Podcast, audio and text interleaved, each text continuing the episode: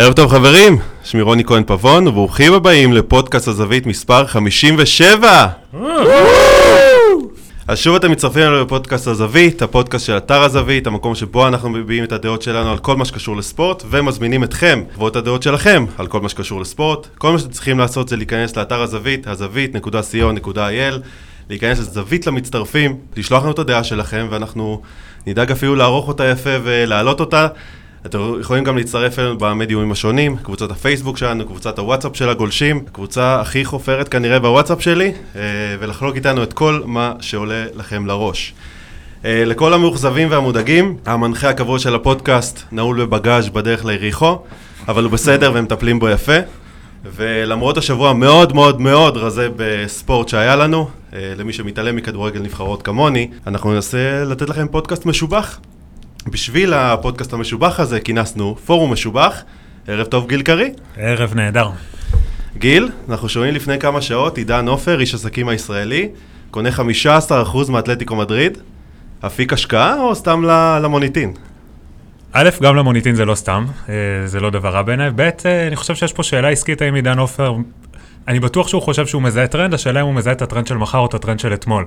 לפני כמה שנים היה אנשי עסקים שהבינו שבעצם אני אעשה את זה מאוד בקצרה, אבל בעצם הם הבינו שבעידן שבו תכנים טלוויזיוניים הופכים להיות פחות ופחות רלוונטיים, מה שנשאר רלוונטי זה, תכני, זה תכני ספורט, מה שהביא לזה שחוזי השידור נהיו הרבה יותר גבוהים, מה שגרר את עידן הכסף הגדול ואת כל מה שאנחנו מדברים עליו, על הזינוק בשווי של הקבוצות.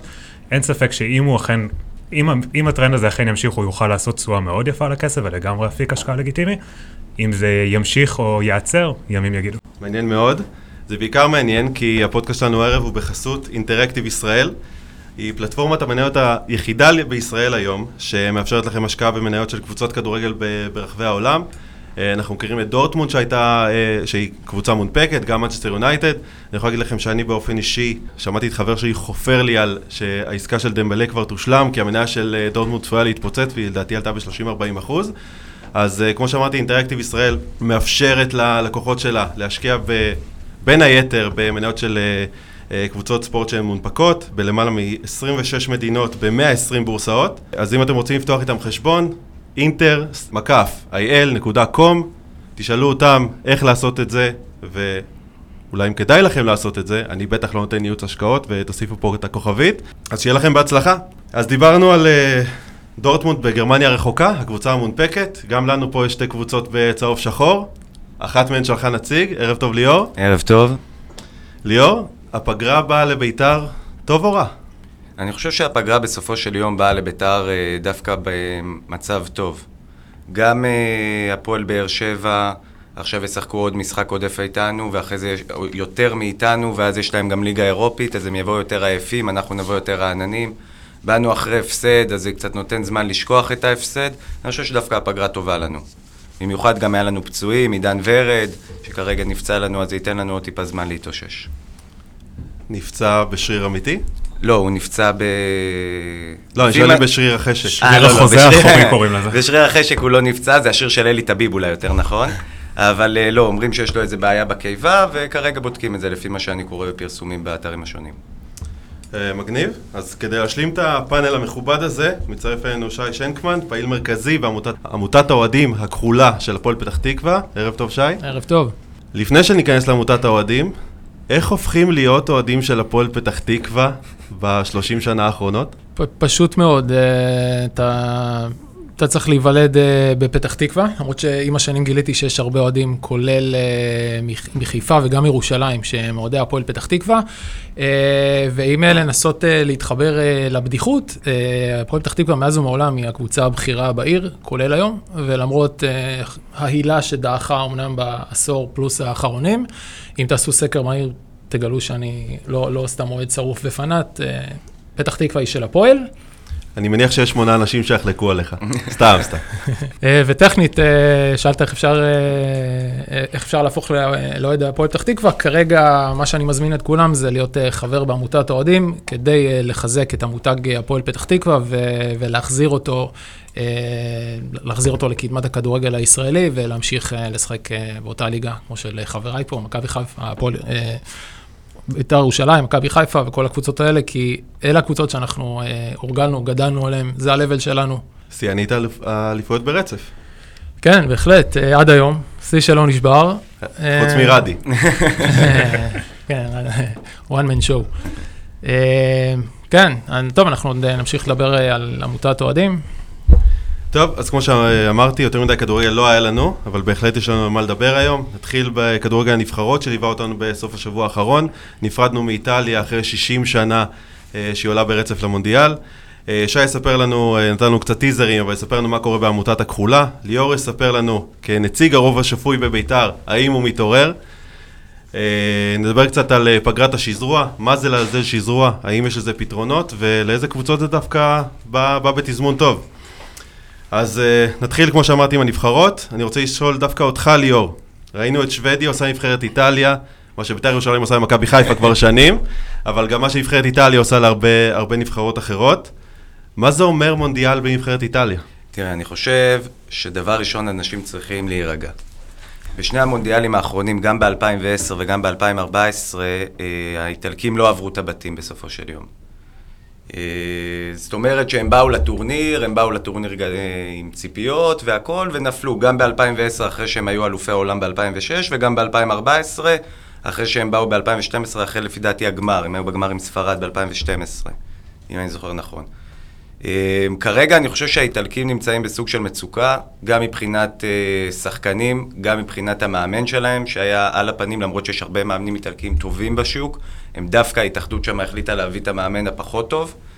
אה, ואני חושב שדווקא הדבר הזה כן יעשה טוב לאיטליה, כי זה כן יביא להם חילופי דורות, גם בעמדת השוער, עם כל אהבתי לבופון, ואני באמת מעריץ גדול שלו, אני חושב שהגיע הזמן כבר להעביר אותו הלאה. דונרומה, יש לו אה, עכשיו את המקום, ואת המקום להתפתח בנבחרת.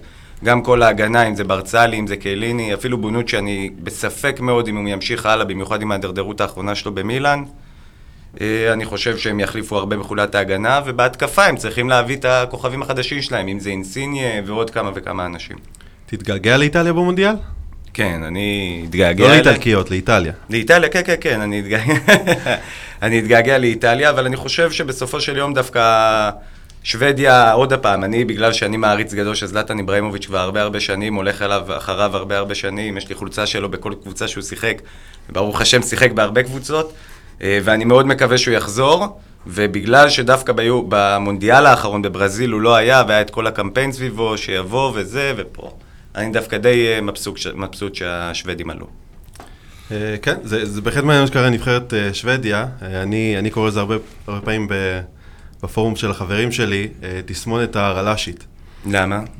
בצבא תמיד יש חמש מזכירות, אחת תותחית, מתקתק את הכל, מקצה לקצה, והשאר, אתה אומר, מה, מה הן עושות פה? שלא יבוא בכלל לצבא. ו- ואז הרל"שית משתחררת, ופתאום אתה מגלה שאחת מהן מדהימה לא פחות ממנה. ואני גם רואה את, את, את המשחק של שוודיה, הם מאוד מאוד שינו את סגנון המשחק שלהם. כן, הם עברו לשחק, ל-4-4-2, אה, כן. הם אה, הפכו, עברו לשחק כמו נבחרת איטליה, כלומר נבחרת שמשחקת כקבוצה מאוד מאורגנת גם במרכז גם בהגנה, אה, פחות נבחרת שמשחקת עבור שחקן אחד, אלא יותר שנעה בתיאום ובכל המערכים ולא רק במערך ההגנה ומקווה שמישהו למעלה יעשה איזה נס. אה, ורואים, נבחרת איטליה איבדה את זה לחלוטין בסוף המשחק. אה, היה שם בעיטות שבוא נגיד, נבחרת גדולה לא עושה דברים כאלה בלחץ, נבחרת גדולה לא נכנסת ללחץ. כן, אבל אתה צריך לזכור שזה היה בבית שלהם, הם היו לחוצים, אחרי, כמו שאמרת, 50 שנה שהם לא עלו, זה לא... 60. 60 60 שנה שהם כאלה, סליחה. אבל אני חושב שבאופן כללי, איטליה, משהו שהיה מאוד יפה לראות את הניגודיות שבין איטליה לשוודיה, כי איטליה בסופו של דבר מייצגת משהו קצת יותר ישן בכדורגל, שזה כדורגל שקצת נסמך על הכוכבים, בלי לייצר משהו שהוא גדול מסך על הקו.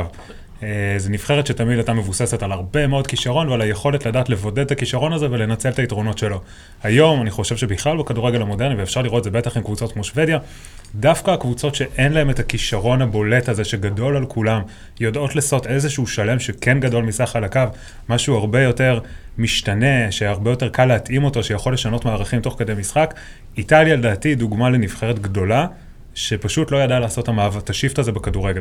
תראה, אני פחות מסכים איתך, למה איזה, איזה שחקנים גדולים איטליה דווקא כן, אה, אתה יודע, הלכה איתם.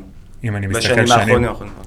אה, תלוי כמה אחורה סתם אתה אני מסתכל. ככה נלך אחורה, אפילו ב-2006, אני חושב פביו גרוסו לא היה מוכר לאף אחד מאוהדי כדורגל עד המונדיאל. כן, אבל היה לך את קנברו, והיה לך את אה, דל פיירו, ואת טוטי, והם ידעו לבודד את דל פיירו. באגף, וכן. אבל כל השאר, כוכבי כדורגל. היום איטליה זה נראה שיש כוכבי על, ואף אחד מהם לא ואין איטלקי. קבוצה.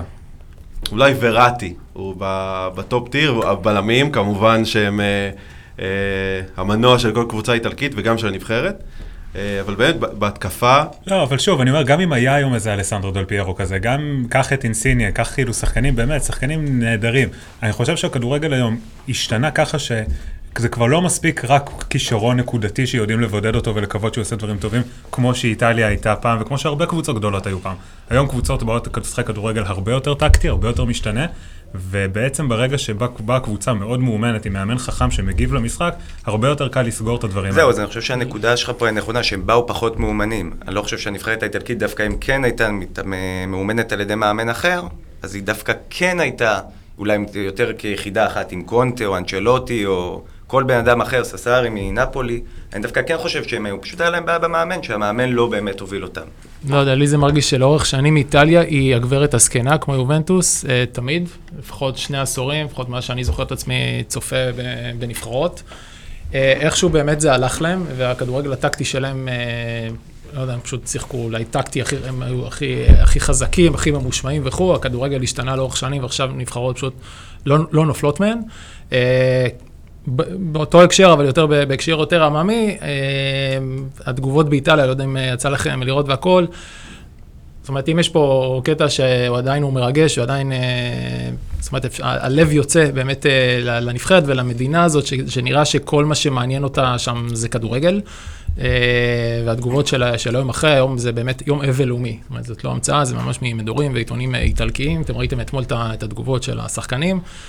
אה, המאמן של אבל גנוע הוציא מודעה. שאשתו שוודית והם לא מדברים כבר יומיים. כן, עד כדי כך. אשתי לא מדברת איתי הרבה יותר זמן, לא מכירה כדורגל, אבל... אה, אגב, אני לא בטוח שהיה מותר לעשות את ההשוואה של רל"שית לזלאטן, לא בטוח שזה עבר את הצנזורה, אם הבנתי את הצנזורה האנלוגיה. של זלאטן? אנחנו לא- כן. אנחנו לא משודרים בשוודית. אוקיי, בסדר גמור. אה, just checking. האמת שהייתם נקודה מעניינת. במיוחד אתה ליאור, אמרת מאמן לא טוב. אני חושב שאנחנו רואים תהליכים בשנים האחרונות שאין מאמני על שהולכים לנבחרות.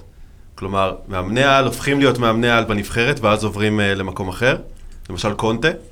אה, ואני חושב, אתה רואה את זה גם בנבחרת ישראל. אף אחד לא מעלה על דעתו שברק בכר יהיה מאמן נבחרת ישראל. קונטה, אני חושב שהיה לפני מאמן יובה, לפני איטליה. יכול נדמה להיות. לי גם, אבל אני לא. אבל אה, כן, האמת שאתה צודק, אלגרי כן. החליף אותו בזה, אבל קונטה הפך להיות קונטה של צ'לסי ו- ובנה את השם העולמי שלו, הוא לא פחות ביובנטוס, אבל ביובנטוס הוא לא הצליח ברמה האירופית כמו שהוא הצליח ברמה אה, הבינלאומית. ואני כן חושב שהיום להיות מאמן נבחרת זה לא כזה אטרקציה כמו בעבר, אתה לא בונה קריירה על דבר כזה, הרבה אנשים הולכים ל- ל- לתפקיד הזה או בגיל פנסיה, או שקצת אה, נמאס להם מה, מהאינטנסיביות של להיות בקבוצה. אם אתה שואל אותי, אנג'לוטי הולך להיות מאמן נבחרות בשנים הקרובות. אה, ואני חושב שאנחנו גם רואים את זה ברמה, אגב, זה, זה, זה מעלה את שני התהליכים שתיארתם פה, גם מבחינת אה, רמת מאמנים וגם מבחינת הטקטיקה. ואני רוצה לשאול אותך, גיל, שש תוצאות 0-0 מעשרה משחקים בפלייאוף של המונדיאל. זה לא, זה לא פוגע במותג של כדו, כדורגל נבחרות? תרשה לי לעשות לך שנייה ביבי ולחזור צעד אחורה ולא לענות לך על מה ששאלת. אני הוא חושב לא ש... עושה את זה אף פעם. זו לא אני... השאלה. כן, אנחנו לא עוברים פה צנזורה יותר מפעם אחת היום. גם אני- בישראל אנחנו לא משודרים. אני חושב שבאופן כללי יש איזושהי מגמה והיא כלל עולמית, שבאופן כללי כדורגל נבחרות, ועוד פעם, אני אומר את זה מזווית ודעה אישית שלי, אני לא מוזמנים לחלוק עליי, מרגיש לי שכדורגל נבחרות הופך להיות פחות מעניין ופחות לב העניין מאשר שהוא היה פעם. אמ, יש לי גם איזושהי השערה, אני חושב שהיום באיזשהו עידן, דיברנו על זה פעם שעברה גם בהמשך, בהקשר של אה, המשחק של אה, נבחרת ישראל ספרד עם כל צעיפי ריאל מדריד וברצלונה שהיו ביציע. היום יש איזושהי מגמה, אפשר לקשור את זה למיליון ואחד גורמים, לעולם עם פחות גבולות, לעולם הפייסבוק וכו' וכו', שהרבה יותר קל לי להתחבר למי שאני בוחר להתחבר אליו. מאוד קל לי להתחבר למועדון, גם אם הוא במדינה שלא גרתי בה ולא דרכתי בה יום בחיים. עיין ערך ריאל מדריד, ברצלונה, אה, ליברפול, יובנטוס וכו' וכו', כל אחד והקבוצה שלו. אה, וכשבעצם זה מתאפשר לי, זה בא על חשבון הדברים המקומיים שלי, ובאופן כללי כדורגל נבחרות הופך להיות פחות אטרקטיבי, פחות רלוונטי, פחות מעניין, גם לאוהדים, גם למאמנים, גם לשחקנים.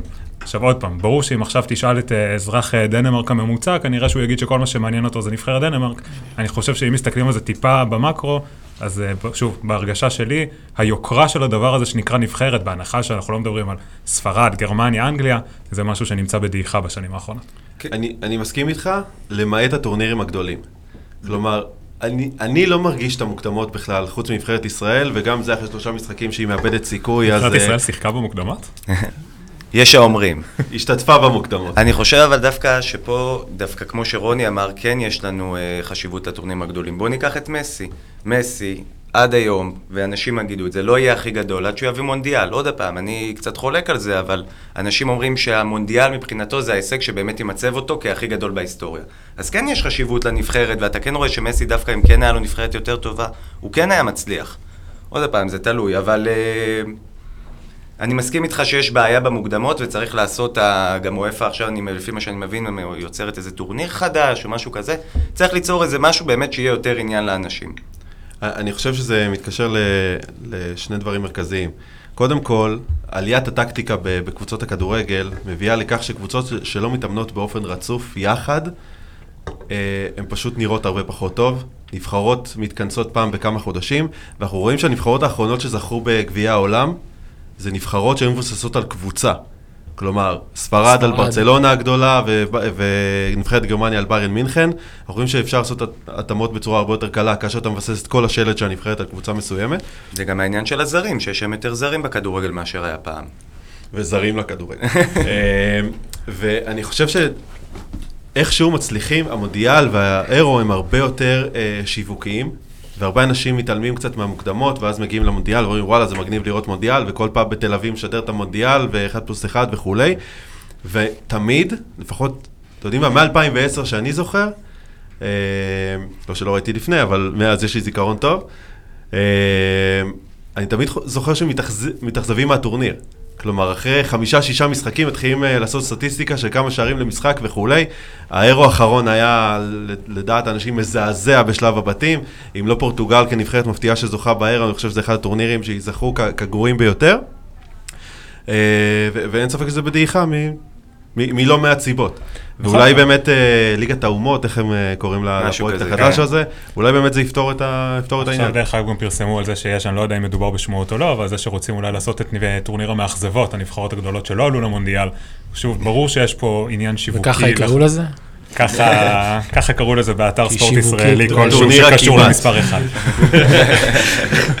ולא, ולא אוסיף. אה, אני חושב אבל גם שזה קשור למה ששאלת, ועכשיו אני אחזור לשאלה ששאלת אותי בעצם מלכתחילה. אה, ואני מתקשר גם למה שאמרתי מקודם. הכדורגל היום בעצם, אני חושב שהוא באחד העידנים היותר טקטיים שלו, ואנחנו רואים את זה גם במספר הקבוצות, שהם מה שמוגדר קבוצה יותר קטנה, אה, שמצליחות להתקדם, לעלות לנו לטורנירים הגדולים, גם על חשבון נבחרות גדולות, מה ששוודיה עשתה לאיטליה. אה, זה לא בהכרח הכדורגל הכי שמח והכי התקפי ויצירתי והכי פתוח שהיינו רואים בעבר.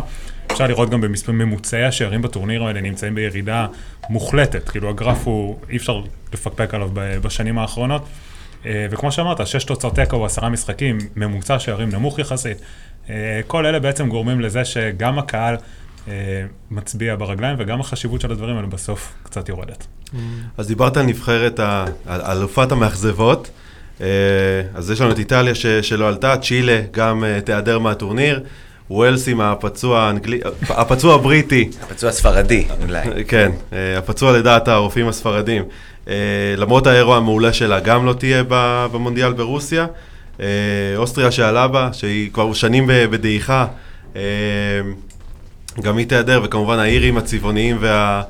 ומדיפים אה, ניחוח הבירות, אה, גם לא הסתובבו ב- ברוסיה, אולי כי שם בירות אה, הוחלפו במשקה אחר. שי, מי הנבחרת שהכי תחסר לך במונדיאל הקרוב?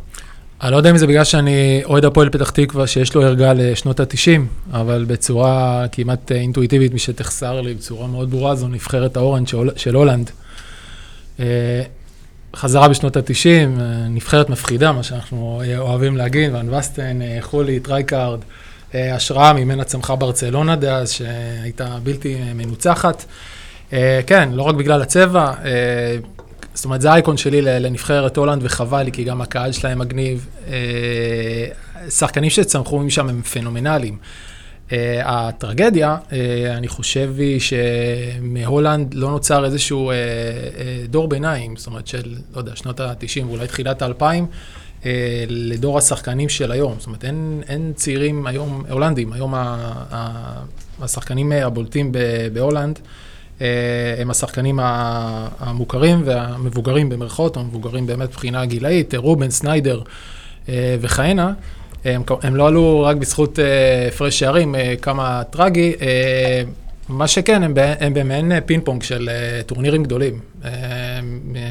אם ככה חוזרים עשור אחורה, אז אה, לפני שבע שנים, ב-2010, אה, הולנד אה, לוקחת את הסגנות, מפסידה בגמר לספרד. אינייסטה. ב-2012 היא, היא לא עלתה מהבתים בכלל, מי, מי חשב שיש אופציה כזאת למה שכונה דאז בית המוות, שכלל את דנמרק ופורטוגל. להגיד שהולנד בבית מוות א' זה מעין אוקסימורון, או משפט שלא מתיישב, אבל לא עלתה דאז. מונדיאל 2014 עלתה מקום שלישי, תוך כדי תוך כדי זה שהיא מביסה את ברזיל 3-0, והיום, רק שלוש שנים אחרי, אה, היא לא, היא לא עולה מהמוקדמות, וכמובן, וכמו שאמרנו... ולא עלתה לאירו. לא, לא, עלתה, לא עלתה לאירו בכלל, נכון, ל-2016, ועכשיו אה, חבל לי אה, שהיא הפסידה. זאת אומרת שהיא לא עלתה ולי תחסר. תראה, להגיד על הולנד שהיא לא עולה באופן טרגי בגלל הפרש שערים, זה, זה קצת מצחיק, כי נבחרת הולנד לא אמורה להגיע למצב שהיא תלויה בהפרש שערים. בדיוק. אבל כן, היא תחסר לכולנו. אני, במיוחד זוכר את מונדיאל 98 עם ההופעה האדירה שלהם נגד ארגנטינה. אה, הפכו להיות איפה ב top five שלי מתוך הנבחרות, כי... ספק. אני לא אשכח את החמש אחד, או חמש שתיים על ספרד בתחילת הבתים. כן, כן, ון פרסי. ון פרסי, עם הגול המדהים. ההולנדי המעופף. כן. Uh, גיל, נבחרת מיוחדת שתחסר לך? מבין הרבות והטובות שהזכרת, אני במיוחד אתגעגע לצ'ילה. אני חושב שצ'ילה היא א', אלופת קופה אמריקה פעמיים ברצף, קבוצה שבעצם בשנים האחרונות הביאה את השמחה הדרום-האמריקאית למשחק, ראינו משחקים שלה באמת עם העצבים של וידל, עם השטויות של סנצ'ז, עם, ה, עם הקצב, עם, ה, עם האומץ לעשות את העקב דווקא ברגע הלא נכון, עם החוצפה הדרום-אמריקאית הזאת. אני חושב שהיא קבוצה שהכניסה המון המון המון צבע למשחק, ו... ולי אישית היא תחסר בגביע העולם. ודרך אגב, אם אפשר כזה כוכבית, גם גאנה מאוד תחסר לי. אני מאוד מאוד אהבתי לראות את גאנה משחק. אני חושב שהיא הבינה איזה צורה של משחק שלא רואים כמעט, ו- ו- וחבל לי שהיא לא עלתה. ככה זה שאתה מוותר על התחת. ליאור? אני חושב שלא לי, אבל אני חושב שכן תחסר לפיפ"א ולכדורגל העולמי זה ארצות הברית. כי בארצות הברית אה, דווקא כן רוצים לדחוף שם את הכדורגל, ואני זוכר מהמונדיאל לשעבר ומהטורנירים, שהם באמת אה, עודדו, ואובמה, אז אם אני זוכר בזמנו, בא איתם לבית הלבן, ושלח ברכה והכל, ואני חושב שדווקא זה כן יחסר, כי חשוב שארצות הברית תהיה במונדיאל. אה, נכון, אין ספק, אבל כולן טובות, כולן יפות, אחרי רק 32 נוסעות לרוסיה. טוב, אז מכדורגל נבחרות, מהדחה של איטליה לכחולה אחרת שבדעיכה, אבל עוד, עוד תשוב אלינו. שי, אתה, כמו שאמרתי קודם, מאוד פעיל בעמותת הכחולה. אני חושב שלא כולם חשופים למה עושה עמותת הכחולה, אז הבנו שנולדת לתוך הפועל פתח תקווה, אני מניח שאתה מוצא את עצמך במצב שאתה לא היית רוצה למצוא את עצמך בו. Uh, אז מה, אוהדי הפועל פתח תקווה עושים כדי לפתור אותו? אולי, נתחיל במה הבעיה שהם מנסים לפתור. Uh, הבעיה היא די ברורה, אני חושב, לכל uh, חובב כדורגל ממוצע. הפועל פתח תקווה, כולם התרגלו לראות אותה קבוצה בליגת העל, בצמרת הכדורגל הישראל, הישראלי, ספקית, לכל החברים פה שיושבים סביב השולחן, מכבי חיפה, בית"ר ירושלים, כולם נהנו מאיתנו. Uh, ובכלל, להפועל פתח תקווה, לפחות בתקופה, איך אומרים, שאני צמחתי אליה ומה שהורגלתי לראות, זה קבוצה, קבוצה התקפית. אה, ניר לוין, יוסי לוי, יוסי שושני, מנור חסן, אה, השמות באמת אה, מפה ועד להודעה חדשה. בשנים האחרונות, לא יודע, תשאל אוהד הפועל פתח תקווה ממוצע, לא יכול לזכור משחקים גדולים. שחקנים ש, שצמחו במועדון, אלה שכבר כן צמחו ממחלקת הנוער, התאיידו משם אחרי עונה אחת מוצלחת.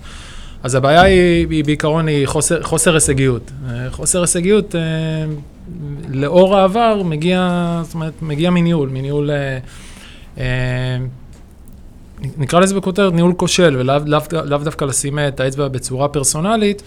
אה, העמדה הזאת, של, העמדה של הניהול, אה, חושב שמאז אה, שנות ה-90 היא רעועה. המנהלים מתחלפים, באמת, בלי, בלי להיכנס לשמות, כי, כי זה לא העניין ולהצביע על, על אשם, אלא אתה להסתכל. מדבר על בעלים או על מנהלים? בעלים של קבוצה, שמתוך זה בחרו מנהלים, וה- והדרך שהוכתבה לקבוצה, ומה שהביא אותנו לעד היום, של לראות את היציעים של הפ- הפועל פתח תקווה, זה עצוב. Uh, כשאתה יודע מה הפוטנציאל של אוהדים, וראינו, וראינו את זה גם באמת בעת הקמת העמותה, שוואנס היא הוכרזה, ואפרופו אנחנו אוטוטו חוגגים שנה להקמת העמותה, היא הוקמה בתחילת אה, דצמבר. איך שהיא הוכ- היא הוכרזה, כבר, אה, כבר נרשמו אה, תוך חודשים ספורים כמה מאות אוהדים. אה, אני גאה להגיד שקצב ה- קצב הר- הרישום וההצטרפות אה, אצלנו הוא הכי גבוה מבין כל קבוצות אוהדים אה, בישראל. קצב ההצטרפות, מספר החברים אנחנו מספר 2 לקטמון שכבר פעילה כמה שנים, אבל מבחינת קצב הצטרפות הוא הכי מהיר. ואנחנו אה, אופטימיים ובטוחים שברגע שעמותת אוהדים תיכנס לניהול של הקבוצה עם חלקי מינימום 50 אחוז או בעלות מלאה, שעל זה, זאת אומרת שלשם אנחנו מכוונים, וזה התהליך שאנחנו נמצאים בו, יצטרפו אלינו עוד כמה אלפים. אבל בניגוד לקטמון שאתה מציין, אתם לא מנסים להקים קבוצת אוהדים. כלומר, אני, אני גם זוכר שלדעתי כדי להיות חבר עמותה צריך לתרום 750 שקלים או משהו כזה? יש איזשהו, אה, איזושהי עלות ל... כן, לדמי חבר, גם כן. בקטמון לדעתי זה ככה. לא, בסדר, אבל הם מגייסים את הכסף עדיין כדי להיכנס Mm. כבעלים בקבוצה הקיימת, שאתם לא רוצים לוותר עליה. נכון. אה, למה זו הדרך שבחרתם בה? כלומר, קודם כל- יש פה קטע מאוד מעניין. חוץ- ומאוד- חוץ מלא להתחיל בליגה ג', כן, אבל זה לא, זאת אומרת, זה, זה באמת לא היה שיקול, ו- ו- ודווקא זה, זה מחדד עד כמה אוהדים של הפועל פתח תקווה מחוברים לסמל ולמותג. אה, אני מודה שגם הדיון הזה והשאלה הזאת עולה במהלך החודשים שאנחנו פעילים, אה, האם נכון לנו לחשוב על אה, להקים קבוצה חדשה, אבל בינתיים מה שנקרא, התשובה הנחרצת היא לא, אנחנו הפועל פתח תקווה, זה הסמל, זה מה שאנחנו רגילים, אנחנו רוצים לחזור ל- לימים האלה. באמת, כל קבוצות האוהדים, אני חושב, כל עמותות האוהדים בישראל הקימו אה, קבוצות חדשות. אה, אנחנו הוורסיה אה, היחידה, לפי דעתי היום, שרוצה להיכנס לניהול או משותף עם הבעלים הנוכחיים, או לקחת 100% ניהול ובעלות על הקבוצה הנוכחית. ודמי החבר אצלנו, סתם השאלה הטכנית מעניינת אתכם, הם מופנים לטובת הרוב המסה הקריטית של הכסף, לטוב- לטובת התקציב. זאת אומרת, עם זה אנחנו באים לשולחן המשא ומתן. עם כל הכסף שגייסנו עד עכשיו והפעילים שממשיכים להירשם. אה, ויחד עם זה כן חשוב לי להגיד שזה לא התאגדות של, אה, של חבר'ה שאומרים יאללה בואו ננסה והכל, יש לנו מנגנון משומן, יש לנו ועד מנהל, יש לנו צוותי פעולה, צוות שיווק, צוות קהילה, צוות פיננסים, צוות משפטים, צוות משפטי, כל אחד מגיע מעולם התוכן שלו. נשאר משהו בתקציב עם כל האנשים האלה? אף אחד לא מקבל כסף, אני יכול להבטיח לך את זה. אה, אנחנו גם לא מבקשים אה, החזרים על דברים ש... אני צוחק, אבל אה, כל הפעילות של העמותה היא, אה, היא בהתנדבות מלאה. אה, ואני רוצה להגיד שזה באמת מרגש לראות בתור אוהד אה, רדום, שאני מודה, לא, לא פוקד את היציעים מספר שנים טובות מזה שהלב שלי נשבר, אה, לראות את מה שקורה על, אה, כר הדשא. ברגע שהעמותה הזאת אה, הוקמה, לי נתנה תקווה. אה, נרשמתי, מה שנקרא, תוך אה, ימים ספורים, והחבר'ה שאני פוגש, זאת אומרת, זה באמת אה, מרגש לראות כמה אוהדי פתח תקווה יש שכל כך אכפת להם וכל כך כואבים, כמו שאני ושכמותי, את הקבוצה. וזה מעודד גם לראות שיש באמת כל כך הרבה פעילים, כי כל אחד מביא את עולם התוכן שלו, את ההתלהבות שלו, את הניסיון שלו, שיעזור בסוף גם ביום שניכנס לקבוצה. אה, כן, ואם יש עוד uh, זמן ל- לדבר על סצנה מאוד, uh, סצנה, סצנה מאוד חדשה, או uh, תחום שאנחנו מאוד uh, נותנים לו uh, חשיבות, שזה תחום הקהילה. Uh, בתחום הקהילה, מתוך החשיבות שאנחנו, uh, מתוך החשיבות, החשיבות שלנו היא להחזיר את, את החיבור של, uh, לא יודע אם להחזיר, אולי לחזק, לשמר את הקשר של, של הפועל פתח תקווה עם תושבי העיר, כי אמרתי לכם שאני מבטיח לכם שהרוב המוחלט, הרוב הגדול של תושבי פתח תקווה הם אוהדי הפועל פתח תקווה. אה, ויחד עם זאת, אה, המועדון בשנים האחרונות, זאת אומרת, אבל לא יוצר את האינטראקציה באמת אה, האנושית הזאת. אם זה בפעילויות למען החברה, למען הקהילה, פעילויות עם תושבים, אה, פעילויות לגיבוש אוהדים, את כל זה בשנה אחת הספקנו לעשות עד עכשיו עשרות פעילויות, אם זה אה, דוגמאות, דוגמאות קונקרטיות, איסוף אה, בגדים לאוכלוסיות מוחלשות בעיר לקראת פסח, במבצע ניקיון הבתים לקראת פסח עם ערך מוסף. אם זה איסוף חבילות שי למשפחות מוחלשות של ילדי מחלקת הנוער, כדי שהם יוכלו לעשות את ראש השנה אה, כהלכתו, אה, כמו שצריך. אה, גם בט"ו באב באנו ופיזרנו את האהבה שלנו, של, של אוהדים, ועשינו ככה קמפיין מאוד, מאוד מגניב לדעתי. שבו חילקנו פרחים, כמובן בצ... בצבע כחול לבן, עם עוגיות ופתקי אהבה, שהם, זאת אומרת, גם איתנו ושגם שימשו את העוברים ושבים לקחת ולתת לאהוב ולאהובה שלהם. ויש לנו עוד בנק וים של פעילויות, אנחנו... ברגע שניכנס עוד למועדון, זה רק יגדל, אה, יגדל ויתפח, כי גם אנחנו נהיה מחוברים לכל התשתיות בעירייה, וגם נקבל, נקרא לזה, יותר אה, לגיטימיות מכל העיר, כי אז נייצג גם את הפועל פתח תקווה באמת. ברגע שבוא ניקח את זה קצת קדימה, ברגע שכן הצלחתם להשתלט על הקבוצה וכן הצלחתם לרכוש אותה, אתה חושב שהעמותה כן יכולה להוביל את הפועל פתח תקווה בליגת העל, עם התקציבים, עם הדברים בתור קבוצת אוהדים? כן, אני יכול להגיד שבתחזית אה, מאוד מסודרת. רק, רק שנייה, רק אני אוסיף, או שאתם כן. בונים על זה לרכוש את הקבוצה ואז למצוא משקיע שבסוף יבוא ויעזור לכם ולהרים את זה קדימה. הסדר של ה... בוא נגיד ככה, בתחזית ש... ש... שהוצגה לכולם בצורה מאוד ברורה בכנס פתיחה, הוצג שעם איקס uh, uh, אוהדים שאנחנו קרובים אליו די היום, היום אנחנו 732, 732 uh, חברים, במספר אה, קרוב לזה, במספר קרוב לזה, אנחנו יכולים להחזיק קבוצה בליגה שנייה בישראל, עם התקציבים, עם התקציבים שהם מפורסמים ו- וידועים לכל. להחזיק או להילחם על העלייה רק, סליחה? אה, קבוצה, קבוצה, קבוצה שתשחק ב- בליגה השנייה, ובליגה השנייה כל קבוצה יכולה לעלות ולרדת. זה מה שקורה, אני, כן. זאת אומרת, אני אומר את זה בצחוק ולא בצחוק. כן, אבל דווקא רואים בשנים האחרונות שהקבוצה עם התקציבים הגבוהים יותר, הם כן אלה שנלחמות על העלייה, ודווקא אלה עם הקבוצות עם התקציבים הנמוכים, אלה דווקא שיורדות. זאת אומרת, דווקא בליגה הלאומית אני חושב שזה יותר משפיע. אני מכיר כמה לובשי אדום שיחלקו על מה שאתה אומר. כן, אה, אבל אה, לעצם, השאלה, זאת אומרת, אה, כמו שאמרתי, שאני בטוח שברגע ש, שנהיה חלק מהמועדון עצמו, אז כל אלה שהיו עכשיו מתלבטים, יושבים על הגדר, לא בטוחים מה עמותת אוהדים, זאת אומרת, איזה זהות יש לי כחבר בעמותת אוהדים לעומת אוהד של הקבוצה, ברגע שאנחנו נתחבר ונהיה אותו דבר, עוד מינימום מאות, ועד, ועד לכל אוהדי הפועל פתח תקווה באשר הם יצטרפו, זה, זה כבר ייתן לנו תקציב, אני, שוב, אני לא אעשה פה את העניין המתמטיקה, בטח שיקפיץ אותנו למעלה, וזה גם יביא, אין, זאת אומרת, זה גם יביא בצורה, אני חושב, אה, זאת אומרת, אם עושים... אם, אם, אם משערים בצורה מושכלת, גם את המשקיעים. זאת אומרת, להפועל פתח תקווה, מאז ותמיד היו בין ספונסרים, חברות, שהסמל של הפועל פתח תקווה תמיד איתר אותם, ובין משקיעים אה, פרטיים, ש, שגם יראו שבאמת שיהיה להם להתחבר לעמותת אוהדים שהיא חלק ממועדון, אה, אז כן, זה, זה, זה מה שיקרה, זו התחזית, והשאיפה היא כן, זאת אומרת, מה שנקרא, להביא כמה שיותר אוהדים, להכניס כמה שיותר כסף, ולחזור לצמר את הכדורגל הישראלי.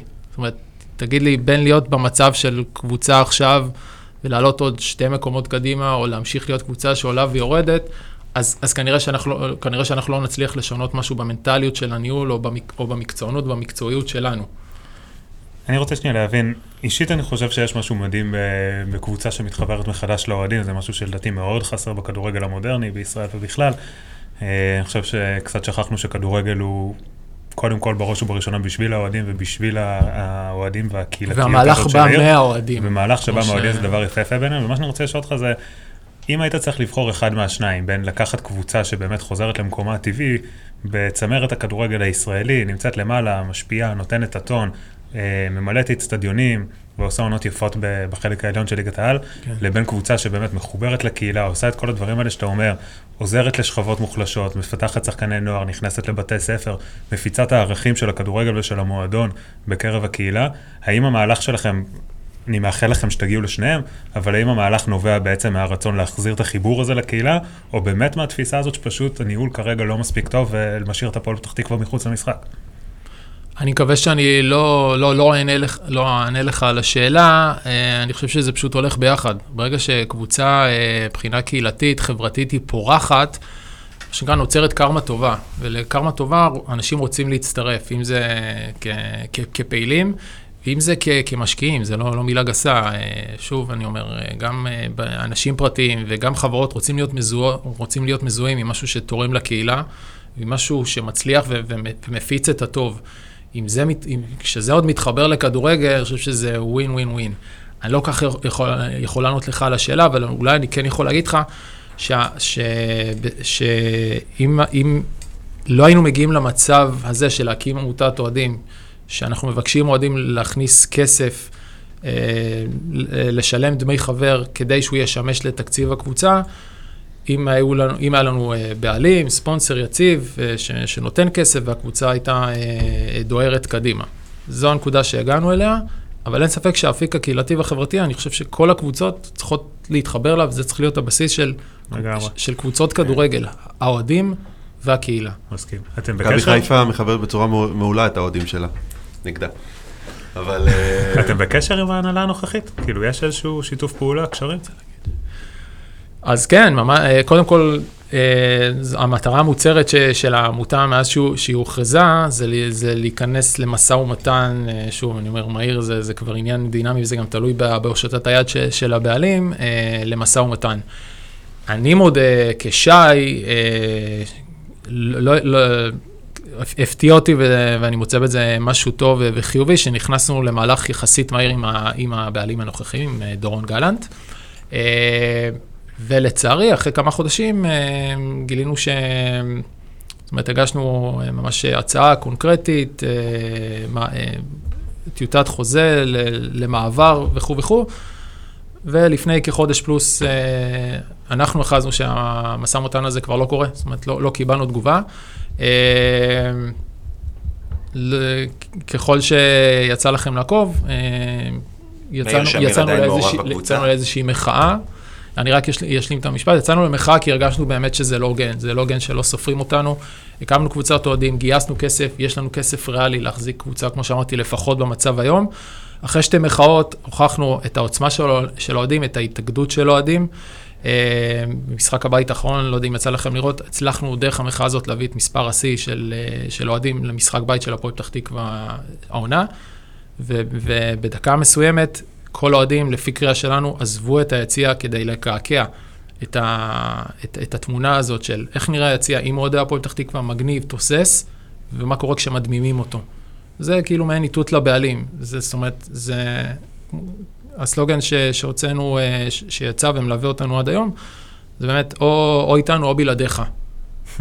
אה, והבעלים הוא אוהד של הקבוצה, זאת אומרת שאנחנו ממש לא, לא מכוונים אל- אליו את החץ, אנחנו רק אומרים לו, אנחנו אוהדים, אנחנו הלב של הקבוצה, אנחנו מושיטים את היד, אנחנו רציניים, כולל כסף. בוא תושיט לנו את היד-. ולפני כמה שעות באמת פורסם שהמשא ומתן חזר בעזרת אה, מתווכים, ואנחנו מקווים עכשיו ש- שאנחנו בכיוון הנכון. מחזיקים לכם אצבעות. כן, אין ספק שהפועל פתח תקווה חסרה ליגת העל. אני, כשאני חושב על הפועל פתח תקווה, הדבר הראשון שעולה לי בראש זה גבור מרטון, מחצי מגרש אה, אחרי שקורנפיין פשל שם אה, בהרחקה מאזור הקרן. כן, ועוד כמה שערים מ-30 מטר. כן. מנו אה, חסן מעל השוער, ברצף. לא זוכר מי זה היה. לא, גם מאז שהפועל פתח תקווה לא מייצרת לנו שחקנים, אז אנחנו גם נראים כמו שאנחנו. נראים. טוב, אז אנחנו מאחלים לכם שנחלוק יריבות ספורטיבית בקרוב. אמן. ליאור, כנציג הרוב השפוי של בית"ר ירושלים, אה, לפחות כלפי חוץ, אה, תחילת העונה, אני לפחות שמעתי קולות, הנה הרוב השפוי חוזר ליציע, הרוב השפוי יושב במערבי, הרוב השפוי אה, בא לפקוד את טדי, ולתת לבית"ר את המספרים שהיא צריכה להביא מבחינת קהל. עדיין, אני מרגיש שזה זה לא שם. אז אולי אה, תשתף אותנו מה, מה קורה ביציעים הצהובים שחורים. אני שואל אותך רק ב... אתן לך שאלת קונטרה, מה ההגדרה של הרוב השפוי? מה זה רוב שפוי? בדיוק, גם אני רציתי לשאול את זה. אז אה, קודם כל רוב שפוי זה... תמיד אומרים רוב שפוי, קומץ, כאילו אני לא מבין אף פעם את ההבדל שעושים. בביתר ירושלים יש ארגון אוהדים שקוראים לו לה פמיליה. אוקיי? לה פמיליה זה הארגון אוהדים של ביתר ירושלים, יש עוד ארגון, אה, כמה ארגונים קטנים שקמו, לא נזכיר אותם עכשיו, אבל לה פמיליה זה ארגון אוהדים של ביתר ירושלים. לה פמיליה אה, בשנים האחרונות התערבב פוליטית, כן. אני לא חושב שלה פמיליה רצה את זה, אני חושב שגורמים פוליטיים באו ודי לא כפו עליו, אבל די הכנירו- הרדירו את זה. ואם אנחנו הולכים אחורה קצת ומסתכלים אחורה איפה הכל התחיל, בית"ר ירושלים אף פעם לא נתפסה כזו קבוצה גזענית. להזכיר לכם רק בני יהודה תל אביב, עד סאלח א-סארמה, לא שיתפו גם שחקן ערבי מעולם. אה, אני חושב שברגע שסכנין ואחי נצרת עלו ליגה, אם אתם זוכרים את השנים האלה, וגם התקשורת אז uh, קפצה צעד קדימה, זאת אומרת, התחילו לשדר את כל המשחקים, והיה יותר מעורבות, והאינטרנט וכל הדברים האלה. אני חושב שמאז העניין הזה של הגזענות תמיד עולה uh, בהקשר של בית"ר. זה דבר ראשון. דבר שני, אני חושב שבסופו של יום צריך להסתכל על בית"ר ירושלים כמיקרו למה שקורה במקרו במדינה. בסופו של יום, רוב המדינה הולכת, תקרא לזה ימינה, תקרא לזה הקצנה, רוב המדינה, ובהרבה מקומות, הרבה אנשים שאני די מופתע שאני מדבר איתם על הנושא, כן uh, מסכימים איתי. זאת אומרת, המדינה והתרבות פה הולכת להקצנה. אז אי אפשר לבוא ולהאשים תמיד שזה אוהדי בית"ר ואוהדי בית"ר. בואו ניקח סתם לדוגמה את, את אה, אירועי שרלואה, אוקיי? שהיה לפני שלוש שנים. אוהדי הפועל תל אביב בבוסניה, זרקו שם אה, חזיזים, אבוקות והכל, ולפי דעתי גם אפילו הפסיקו את המשחק. האם דיברו על זה כמו אירועי שרלואה? לא, למה דיברו על אירועי שרלואה כמו שזה? כי באו כל מיני חבר'ה מצרפת, ושמו שם דגלים של כך וכאלה. אז אני חושב שיש פה, עוד פעם, זה גם, גם אנחנו, הבית"ר, הרוב השפוי, כמו שאתם אוהבים להגיד, כן אשמים שלא אה, ממדגרים את זה ולא אה, מנסים להוציא את זה החוצה. אבל הנה, סתם דוגמה במשחקים האחרונים, יש תוצאות, אלי תביא בסופו של דבר ואלי אוחנה מביאים תוצאות. אם זה בשירים גזעניים שאנשים שורקים בוז, שהפסיקו את השיר אה, הנה עולה הקבוצה הגזענית של המדינה, כן יש דווקא תוצאות. האם זה יביא בסופו של יום, כי אני יודע שהשאלה הזאת תבוא לשחקן ערבי בביתר בהמשך ודברים כאלה? אני לא יודע, אני גם לא יודע כמה ערבים רוצים לבוא לביתר. זה מבחינתי הסיפור. אולי אני אחדד רק את, את מה ששאלתי. אני, אני חושב שאין ספק, אה, אנחנו מדברים על זה אגב אה, אה, במסגרות שונות, יש המון המון גזענות בכדורגל הישראלי. באופן כללי, כדורגל, לא רק בישראל, זה כנראה אחד מענפי הספורט הכי רגשיים, אם לא ה... אה, וזה המקום שבו אנשים פורקים את כל מה שיש בהם. התחושה לפחות כלפי חוץ, זה, זה, זה, זו אחת הסיבות שאני שואל את השאלה הזו, שא' בביתר ירושלים, המועדון במשך כמה שנים יישר קו עם, ה, עם הדבר הזה, הוא לא נלחם, לפחות התקופה האחרונה של אלי טביב ואלי אוחנה, אני אשמח לשמוע אם, אם אני טועה. אה, וב', לא יודע אם הקהל, התקשורת, תגיד לי אתה, מה אתה חושב שאתה רואה את זה מבפנים, נהנו מאוד למתג את עצמם, או את אוהדי בית"ר, השאלה למי אתה מייחס את זה, כבאמת הגזענים אה, של המדינה, כל אירועי אה, סדאייב וקדאייב, לשרוף את המועדון שכבר הפך מביטוי לאיזה אירוע שבאמת קרה, ובאמת מעניין אותנו מה, מה קורה שם מבפנים. כלומר, אתה רואה את עצמך, לפחות מה שאני הבנתי קודם ממה שאמרת, לה פמיליה זה ארגון שמייצג את כל אוהדי בית"ר. לא, הוא לא מייצג את כל אוהדי בית"ר, כמו שהקופים הירוקים לא מייצג את כל אוהדי מכבי חיפה. או כל ארגון אחר מייצג את זה. תראה, בוא נראה, נלך לשאלה הראשונה שלך. אלי טביב רכש את הקבוצה אחרי אירוע הצ'צ'נים. אחרי שהוא רכש את הקבוצה אחרי אירוע הצ'צ'נים, עוד פעם, זו הערכה שלי, הוא הבין שהוא לא יכול ישר לבוא ולהיכנס בגזענות. אין ברירה, הוא רכש עכשיו את הקבוצה, הוא בא בעלים חדש, במיוחד שהוא בא מהפועל תל אביב עם כל הדברים, הוא לא יכול ישר להיכנס בגזענות וישר לתקוף את זה. הוא לקח לו קצת זמן, והנה, יש תוצאות בסופו של יום. מה התוצאות? התוצאות שאין יותר אה, שירים גזעניים, לפחות כלפי חוץ, לא שומעים את זה לזה. אולי מי שישב ביציע אז ישמע פה קללה, פה שם. לא, לא, ברור, יש, תמיד יש... אי אפשר להילחם בכל. כן. אה, זה בעיקר מה שהיה. אתה לא יכול לבוא עכשיו לצפות שאנשים ישנו את הדעה הפוליטית שלהם, או ישנו את הדעה, לא יודע מה, איך אתה רוצה לקרוא לזה, בגלל שעכשיו אלי טביב נלחם בגזענות, או בית"ר ירושלים חיים בגזענות. ואתה רואה דווקא הרבה דברים, הנה אלי כהן שפוטר, או כל מיני דברים כאלה. זה השאלה הראשונה. לשאלה של הצ'צ'נים, אני חושב שהצ'צ'נים הוא נופח יותר ממה שהיה. אה, וגם אני ואתה דיברנו על זה עם כל העניין של הסרט שהיה, וביתר תורה לאט שזה פתאום, זה שקע, ואז פתאום... לא, תשתף, זה סוגיה... כן, אז פתאום אני אומר, זה שקע, ופתאום אה, בא הסרט, וזה עלה, ואני תמיד יש לי ביקורת מאוד גדולה על הסרט. אני חושב שהסרט בסופו של דבר מציג את זה רק מצד אחד, ולא מצד שני. כי אחד שהיה באצטדיון במשחק מול מכבי נתניה, לא הרבה זוכרים, אבל אפילו אביגדור ליברמן ואפילו עוד כמה פוליטיקאים באו לתמוך והכל, ובסופו של יום הכל הכל נפל על שער, אם אני זוכר נכון, של שלו מנשה. באותה עונה היינו אה, באמת בעונה מעולה עם חן עזריאל, אבי ריקן, עמית בן שושן, כל מיני שחקנים שבאמת גם ניצחנו את הפועל תל אביב אחרי הרבה זמן שלא ניצחנו אותם, והמשחק המדהים של השלוש שתיים בטדי, ובאמת רצנו קדימה. וארכדי גיידמק נטו מסיבות עסקיות, לא בהכרח, זה עוד פעם, הערכה שלי, לא בהכרח בגלל שהוא עכשיו אה, רוצה לעשות דווקא לאוהדי בית"ר, או דווקא להביא מוסלמים, מסיבות עסקיות שלו בצ'צ'יה, החליט להביא שני שחקנים מוסלמים. התקשורת ניפחה את זה, לא משנה, עכשיו לא ניגע בזה, מי פה רב עם מי. אה, ואני חושב שבסופו של דבר זה גרם לדעיכה, אבל אנשים צריכים לזכור דבר אחד. במשחק ההוא מול מכבי נתניה, שסדאייב כבש את הגול הראשון, אם אנחנו היינו מנצחים את מכבי נתניה, אנחנו היינו פלייאוף תחתון. אה, פלייאוף עליון, סליחה. אנחנו לא היינו יורדים לפלייאוף תחתון ונלחמים על הירידה, ובסוף אה, איכשהו בשיניים עם 0-0 בסכנין, בסוף גם נראה לי עם אדום של סדאייב שם, אה, נשארים בליגה. ואני חושב שאם דווקא כן היינו מנצחים עם גול של סדאייב, ועולים הלאה, אז יכול להיות שהדברים היו נראים אחרת, אבל אתה יודע, לא בוכים על חלב שנשפך. בגלל זה אני חושב שכל פעם ההתעסקות הזאת, וה, ולהגיד הגזענים, או אני זוכר שהיה איזה עיתון הארץ בא ואמר שכל פעם אחרי כתבה שלו בביתר, הוא כותב קבוצה שלא משחק בשחקן ערבי. לא יודע, זה נראה לי קצת יותר מדי התעסקות, ואני חושב שזה בסוף תהליך שיבוא לבד ויבוא אוטומטי. אגב, אתה סיפרת אה, לי פעם שהיה שחקן ערבי בנוער. היה שחקן ערבי בנוער, אני לא זוכר עכשיו את שמו, שגם אחרי זה טען שלא העלו אותו, בגלל... נראה לי הוא עכשיו משחק בנורדיה. אמר שלא העלו אותו בגלל כל מיני טעמים גזענים, אני לא יודע כמה זה נכון. כנראה שהוא היה משחק בליגת העל. היה גם שחקן, דרך אגב, לפני הצ'צ'נים, קראו לו אברהים נדאלה, בא ממכבי תל אביב, היה מוסלמי. גם, אני לא... לא זה, עשו לו קצת את המוות, אבל בגלל שהוא היה גרוע, אני לא בטוח בגלל שהוא היה מוסלמי. אבל אה, הם לא היו המוסלמים הראשונים בביתר. ואני חושב שהתקשורת וגם השיח פשוט ניפח את זה יותר מדי ממה שזה.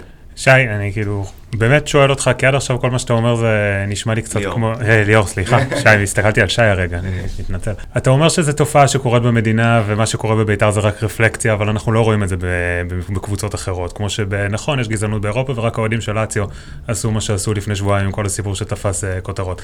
אתה אומר שכל הסיפור נופח מעבר לכל פרופורציות, שהתקשורת ניפחה את זה, אתה יודע מה? אני אפילו הולך איתך, כי, כי אני ניזון מהתקשורת, ובהרגשה שלי זה סיפור הרבה אוהדי יותר... מכבי חיפה. עזוב שנייה להסתכל החוצה, בוא שנייה נדבר על בית"ר ירושלים, כאילו זה, שאחר, זה שיש גזענות במקום אחר לא מצדיק גזענות במקום אחד. אה, ואני דווקא, אני הולך איתך, כי אני אומר, אני ניזון מהתקשורת, ובעיניי זה כן סיפור גדול, ואני לא חושב שאפשר להגיד, טוב, נו, אז, אז אין שחקן ערבי, אז לא נורא, אז בזמנו שרקו לשחקנים, ואם היינו מנצחים זה היה אחרת. אני חושב שעצם זה שזה יצא, ובצורה שזה יצא, היא נוראית, ובגלל זה אני בא לשאול אותך, באמת, בתור... לא, בלי להיכנס למונחים, קומץ, רוב שפוי, רוב לא שפוי, לא מעניין.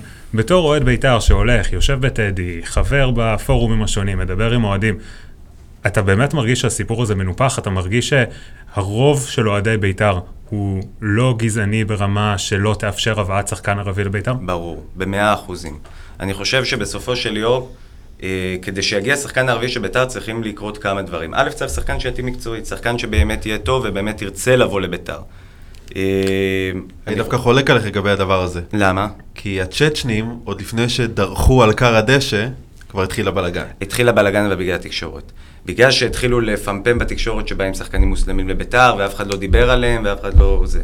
אברהים נדאלה, אם אני זוכר נכון פעם, זה היה באמת מזמן, לא מההתחלה שנאו אותו בגלל שהוא מוסלמי, או בוא ניקח את זה בגרשיים, כי הוא היה גרוע, ואז עלה כל העניין של הלאום. בהתחלה הוא היה רגיל. זאת אומרת, הוא בא כשחקן רגיל, אף אחד לא דיבר, אז זה מוסלמי, לא מוסלמי. סליחה, גם נראה לי אוחנה היה המאמן שם באותה תקופה. אה, לגבי השאלה שלך, גיל, אה, האם יכול להיות שחקן ערבי בביתר? תשמע, אני אגיד לך בתור אוהד ובאמת עם יד על הלב, האם עכשיו אני רוצה שהקבוצה שלי תרוץ קדימה ותזכה בתארים ותהיה בצמרת, לעומת זה שעכשיו היא תהיה כמודל לחיקוי ותילחם בגזענות? אז אתה יודע, זה יישמע אה, קצת מגעיל, אני מעדיף שירוצו בצמרת, ואני חושב שבסופו של יום שחקן ערבי יבוא, אוקיי? והקהל יקבל אותו, ובסופו של יום זה יקרה. אבל uh, אני חושב ש... אני חושב שבסופו של יום, אני חושב שבסופו של דבר, סליחה, עדיין הקבוצה הרבה יותר חשובה מהמלחמה בגזענות. זה לדעתי. זאת אומרת, כן צריך להילחם בגזענות, כן צריך לעשות את הכל, אבל לא צריך עכשיו לשבור את הכלים ולעשות דווקא ולהביא דווקא עכשיו שחקן ערבי ודווקא כדי לייצר את כל הבלגן הזה, כי זה יפגע בקבוצה. אני מסכים לגמרי שלהביא עכשיו בכוח שחקן ערבי לא יהיה חכם ולא יקדם לשום דבר. אני לא מסכים שעדיפה הצלחה על פני אה, מלחמה בגזענות.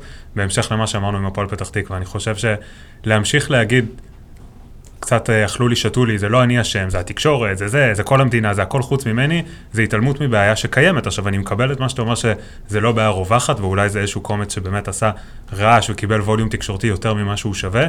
אני לא חושב שלהתעלם מזה ולהגיד, תפסיקו אבל- להתייחס לזה, אבל אין פה. התעלמות, אנחנו לא מתעלמים מזה. אין פה התעלמות. פשוט יש פה עניין שאתה כרגע, הסיטואציה והמצב לא מאפשרים לך. מה זה לא מאפשרים? כאילו, אתה לא רוצה לפגוע בקבוצה בסופו של יום. כי הרי ברור לכולם, ובואו לא נשקר את עצמנו, ברגע שיבוא שחקן ערבי בביתר, יהיה בלאגן. לא משנה באיזה מצב. שתי אליפויות בצ'מפיונס ליג, יהיה הזמן להביא שחקן ערבי? יכול להיות שכן, יכול להיות שכן, וזה לא בושה גם להגיד את זה. שבהצלחה יהיה יותר קל להביא מאשר בכישלון. באכזבות או במצב יותר טוב, אין מה לעשות, אבל זה, זה המציאות, צריך להסתכל בסוף, בסוף למציאות בעיניים, ולדעת להתמודד איתה. וכמו שאמרת, שזה לא נכון להביא שחקן ערבי עכשיו ב, בכוח. אז אני חושב שאולי באמת אם אלי טביב ישקיע וימשיך ל, להביא אותנו למיני הישגים שכרגע אנחנו נמצאים בהם, ובאמת, כמו שאמרת, שתי אליפויות וצ'מפיון, יכול להיות שהאוהדים יקבלו את זה יותר טוב. ויכול להיות שלא, אף אחד לא יודע מה יהיה. כרגע אני לא חושב שה... עוד פעם, אני לא חושב שלהביא בכוח זה באמת זה מה שיעזור. אני חושב שעצם הקיום של שיח כזה על האם להביא שחקן או לא בגלל... הס... אני, שוב, במאמר מוסגר, אני חושב שלהביא בכוח זה לא יהיה הצעד החכם לעשות, ובגלל זה בהקשר הזה אני מסכים איתך. אני חושב שעצם הדיון שאנחנו עושים בכלל, פה.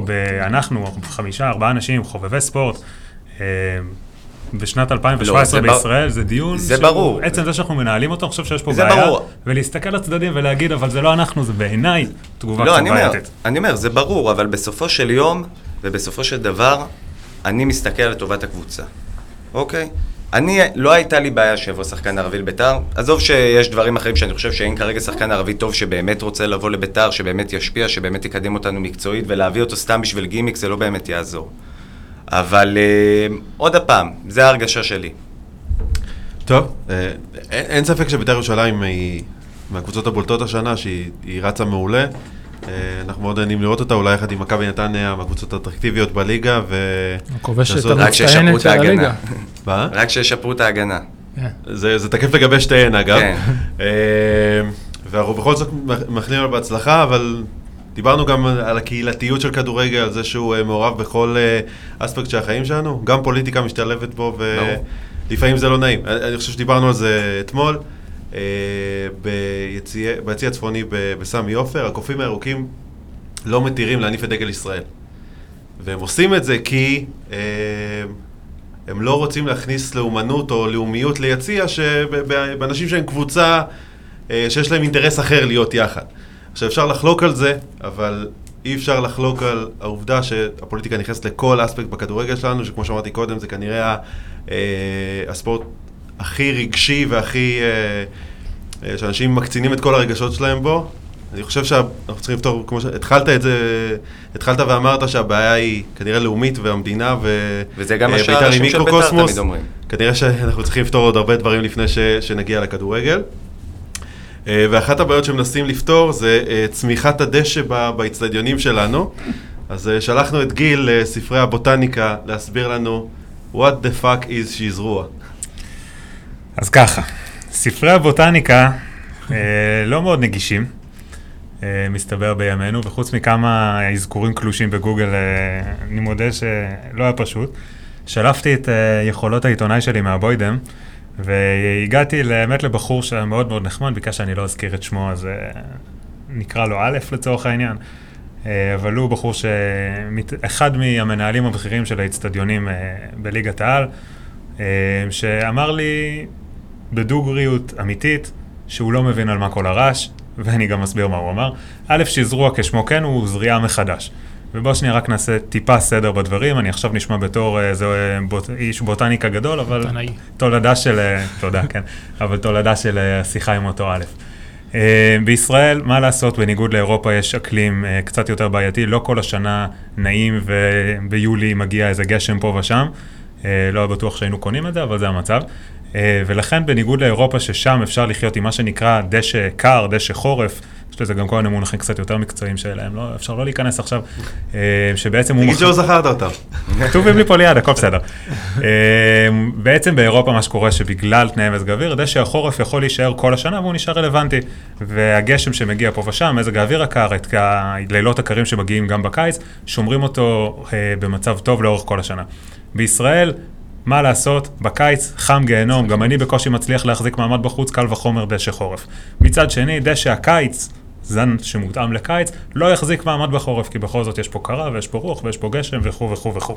לכן בישראל בעצם אה. יש מצב שצריך לעשות החלפה, כמו מה שמכבי חיפה עושה פעם בשנה ומחליפה את כל הסגל, גם האצטדיונים צריכים פעם באמצע השנה להחליף את סוג הדשא. חשבתי שתגיד, יודע. חשבתי שתגיד שכמו שמכבי חיפה הולכת לים בנובמבר, היה לי כל מיני בדיחות בקנה, שלפתי אחת אה, בשלוף.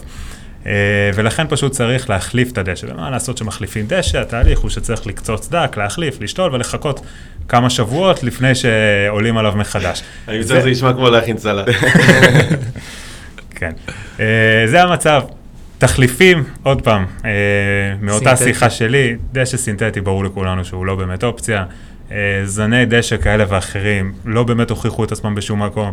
יש איזשהו טיפול שאמרו שיכול לקצר את משך הזמן, בסך הכל, ועוד פעם, אני גם אומר פה את, בשם אותו בן אדם ש- שדיברתי איתו, גם הוא אומר, על מה כל הרעש? נכון, פגרה, לא נעים, לא, כולנו צמאים לראות כדורגל.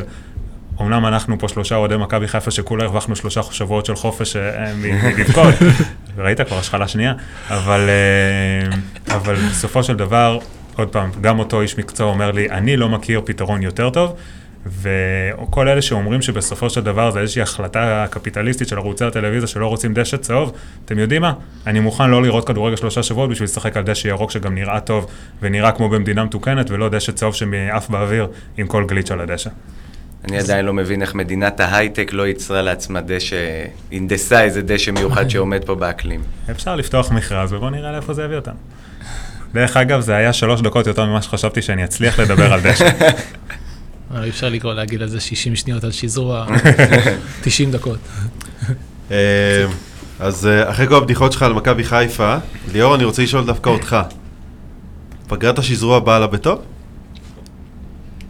אה, תראה, אני חושב שמכבי חיפה כרגע נמצאת בסוג של צומת דרכים. אה, אני חושב שההחתמה של המנהל המקצועי, איך קוראים לו? אני אפילו לא זוכר. אה, כי הוא מוסלמי. לא, לא זוכר. כמו אללה. כמו אלח. אה, אני חושב שהיא טובה מצד אחד, אבל מצד שני יכולה ליצור אה, קצת בעיה.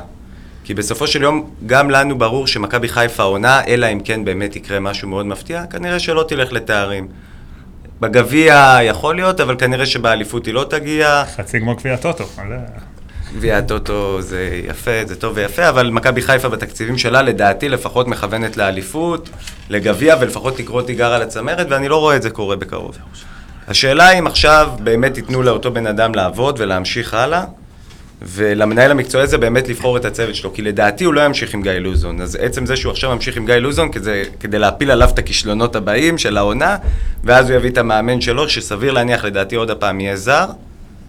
אבל עוד פעם, אני חושב שהבעיה העיקרית של מכבי חיפה, אה, זה בסופו של יום שהם לא נלחמת על הישראלים הטובים. מה זאת אומרת? אני חושב שמכבי חיפה, אם אתה מסתכל על זה, בשנה, שנתיים האחרונות, הם לא באמת מביאים את הישראלים שהם הכי טובים. בואו ניקח דוגמה, אופיר מזרחי.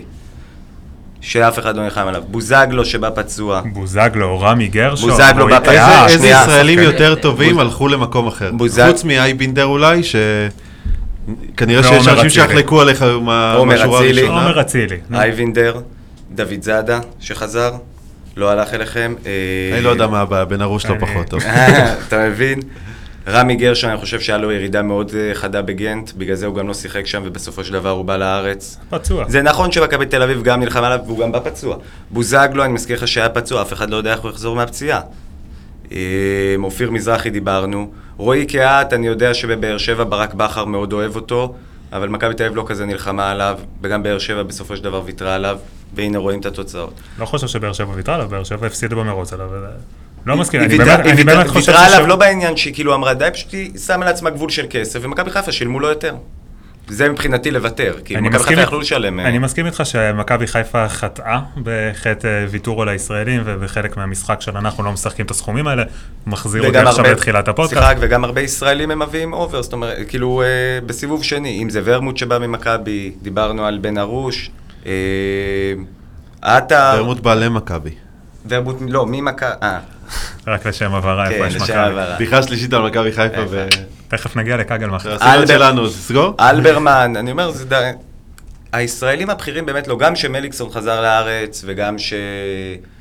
ברדה אולי לא, אבל בן סער, ובשנים האחרונות היא לא באמת מביאה את הליגיונרים שחוזרים הבכירים. עוד פעם, היחידי שאני חושב, וזה תמיד יש לי ויכוח עם רוני, שעומר דמארי, מבחינתי הוא באמת אה, החלוץ אה, מספר אחת, ובאמת אני חושב שאם מכבי חיפה ידעו באמת אה, להריץ אותו ולתת לו, כי חלוץ אין מה לעשות, זה שחקן שצריך ביטחון, ואם מכבי חיפה ירוצו איתו, אני חושב שהם ירוויחו חלוץ דווקא שאחלה.